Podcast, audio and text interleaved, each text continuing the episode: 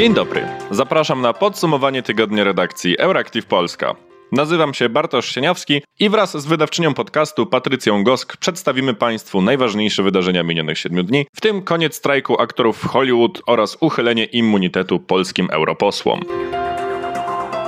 Parlament Europejski uchylił immunitet Beacie Mazurek, Tomaszowi Porębie, Beacie Kępie oraz Patrykowi Jakiemu. Oznacza to, że europosłowie będą mogli odpowiadać karnie za nawoływanie do nienawiści na tle różnic narodowościowych, etnicznych i wyznaniowych. Subsydiarny akt oskarżenia przeciwko czworgu eurodeputowanym wniósł Rafał Gaweł, działacz na rzecz praw człowieka i założyciel ośrodka monitorowania zachowań rasistowskich i ksenofobicznych. W sprawie chodzi o spot wyborczy Prawa i Sprawiedliwości, który sugerował, że zwycięstwo opozycji w wyborach samorządowych z 2018 roku będzie oznaczać wzrost liczby imigrantów z Bliskiego Wschodu i Afryki, co z kolei poskutkuje tym, że mieszkańcy będą bali się wychodzić na ulicę. W filmie padały hasła o enklawach muzułmańskich uchodźców oraz napadach na tle seksualnym. Europosłowie twierdzą, że zarzuty przeciwko nim stanowią atak na wolność słowa. Wskazują też na problemy prawne założyciela ośrodka monitorowania monitorowania zachowań rasistowskich i ksenofobicznych, który został prawomocnie skazany za oszustwa przy prowadzeniu działalności gospodarczej i obecnie przebywa w Norwegii, gdzie dostał azyl polityczny. Prezydent Andrzej Duda poinformował, że misję utworzenia nowego rządu powierzy dotychczasowemu premierowi Mateuszowi Morawieckiemu, a na marszałka seniora Sejmu wyznaczył Marka Sawickiego z PSL. Po spokojnej analizie i przeprowadzonych konsultacjach postanowiłem powierzyć misję sformowania rządu premierowi Mateuszowi Morawieckiemu. Tym samym zdecydowałem o kontynuowaniu dobrej tradycji parlamentarnej, zgodnie z którą to zwycięskie ugrupowanie jako pierwsze otrzymuje szansę utworzenia rządu. Tak jak zapowiadałem w trakcie kampanii wyborczej i tak jak to zawsze miało miejsce od czasu uchwalenia obowiązującej Konstytucji Rzeczypospolitej przekazał Andrzej Duda w wieczornym orędziu. Andrzej Duda przypomniał wieczorem, że żaden z komitetów nie zdobył w wyborach samodzielnej większości. Podkreślił też, że z przedstawicielami wszystkich komitetów wyborczych przeprowadził konsultacje, a dwa z nich, Prawo i Sprawiedliwość oraz Koalicja Obywatelska, przedstawiły swoich kandydatów na premierów. Informacja przekazana przez prezydenta nie była zaskoczeniem. Jeszcze przed jego telewizyjnym wystąpieniem mówił o tym lider Koalicji Obywatelskiej Donald Tusk.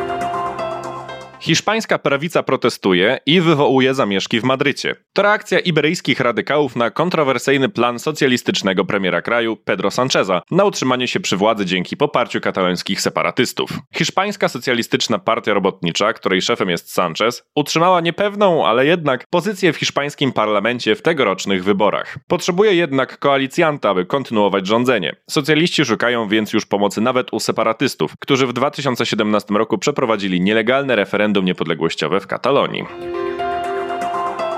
Sąd rejonowy w Pradze uznał byłego posła Dominika Feriego za winnego dwukrotnego gwałtu i jednokrotnego usiłowania gwałtu i skazał go na trzy lata więzienia. 26-letni były polityk należącej dziś do czeskiej koalicji rządzącej partii Top 9 zamierza odwołać się od decyzji sądu. W rozmowie z mediami wyraził rozczarowanie wyrokiem i nadzieję, że sąd apelacyjny wyda odmienną decyzję. Proces byłego posła, niegdyś najmłodszego deputowanego do Izby Poselskiej, rozpoczął się w lutym tego roku i odbił się w Czechach głośnym echem. Ferry konsekwentnie zaprzecza oskarżeniom o gwałt, twierdząc, że do stosunku seksualnego doszło za obopólną zgodą. Przyznaje jednak, że jego zachowanie mogło czasami być niewłaściwe. Ferry swego czasu był bardzo popularny w mediach społecznościowych, zwłaszcza wśród młodszego pokolenia. Jego kandydatura do Izby Poselskiej miała pomóc jego partii przyciągnąć młodych wyborców na wybory parlamentarne jesienią 2021 roku. Około pół roku przed wyborami media przedstawiły zupełnie inny obraz młodego polityka, opierając się na oskarżeniach o napaść na tle seksualnym i zeznaniu kilku kobiet. Dziennik Denik N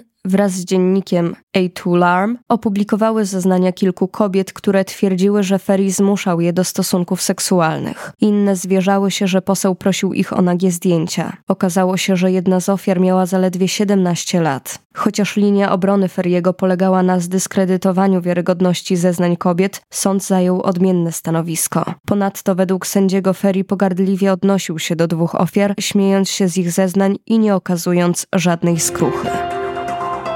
Po 118 dniach dobiegł końca strajk Związku Zawodowego Hollywood SAG-AFTRA. O zwycięstwie organizacji pracowniczej poinformowała jej liderka, aktorka Fran Drescher. Aktorzy protestowali od 14 lipca, kiedy to przyłączyli się do protestujących już od dwóch miesięcy scenarzystów. Do 27 września, kiedy porozumienie ze studiami filmowymi i telewizyjnymi osiągnęła Gildia Scenarzystów, trwał pierwszy od dekad podwójny strajk w amerykańskim przemyśle filmowym, który sparaliżował powstawanie nowych produkcji. Fani jednak wspierali swoich ulubionych twórców w akcji na rzecz poprawy warunków zatrudnienia, co potwierdziły badania amerykańskiej opinii publicznej. 8 listopada SAG-AFTRA poinformowało o swoim zwycięstwie.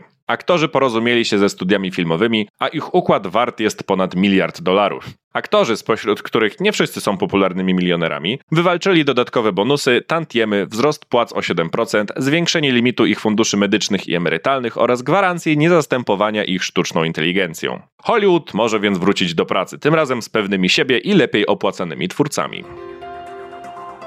Kościół katolicki pod wodzą papieża Franciszka coraz bardziej otwiera się na społeczność LGBT. Przykładem tego może być seria odpowiedzi na pytania zadane w lipcu przez konserwatywnego biskupa Jose Negriego, który dopytywał o poglądy Watykanu na obecność w sakramentach m.in. osób transpłciowych. Papieska odpowiedź dała do zrozumienia, że stolicy apostolskiej nie przeszkadza pełnienie przez osoby transpłciowe funkcji rodzica chrzestnego czy świadka na ślubie. Mogą one również przyjmować chrzest. Świadkiem na ślubie może też być także osoba tworząca niesformalizowany związek jednopłciowy. Papieski głos nie jest jednak aż tak jednoznaczny w kwestii chrztu dzieci par jednopłciowych i urodzonych przez surogatkę czy pełnienia przez osobę innej orientacji niż heteroseksualna funkcji rodzica chrzestnego. Odpowiedzi Watykanu pozostają w tych sprawach ogólne i dają pole do interpretacji.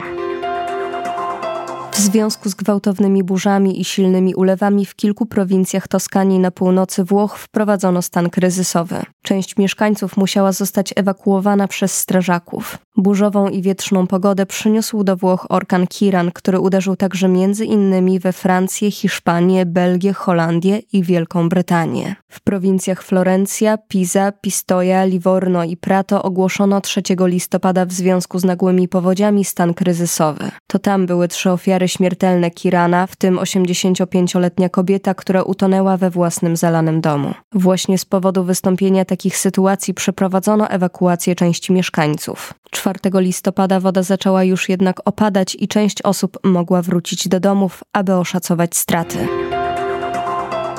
2023 rok nie dobiegł jeszcze końca, ale już wiemy z pewnością, był to prawdopodobnie najgorętszy rok nie tylko od kiedy ludzkość bada klimat i średnie temperatury, ale i od 125 tysięcy lat. Odpowiadają za to oparte na paliwach kopalnych systemy energetyczne państw oraz największe przedsiębiorstwa na świecie. W tym roku wywołany działalnością człowieka efekt cieplarniany został dodatkowo spotęgowany El Niño, naturalnie występującym co jakiś czas na Pacyfiku zjawiskiem pogodowym ogrzewającym planetę. Trwający w tym roku meteorologiczny chłopiec ma potrwać jeszcze kilka miesięcy miesięcy do wiosny 2024 roku, znacznie dłużej niż trwa to zazwyczaj. 2023 rok pobił tym samym dotychczasowy rekord ciepła należący do 2016 roku. Ludzkość musi jak najszybciej przeprowadzić zieloną transformację energetyczną i zacząć masowo produkować energię w nieemisyjny sposób. Inaczej będziemy musieli mierzyć się z klimatycznym i społecznym chaosem wywołanym zmianą i deregulacją klimatu.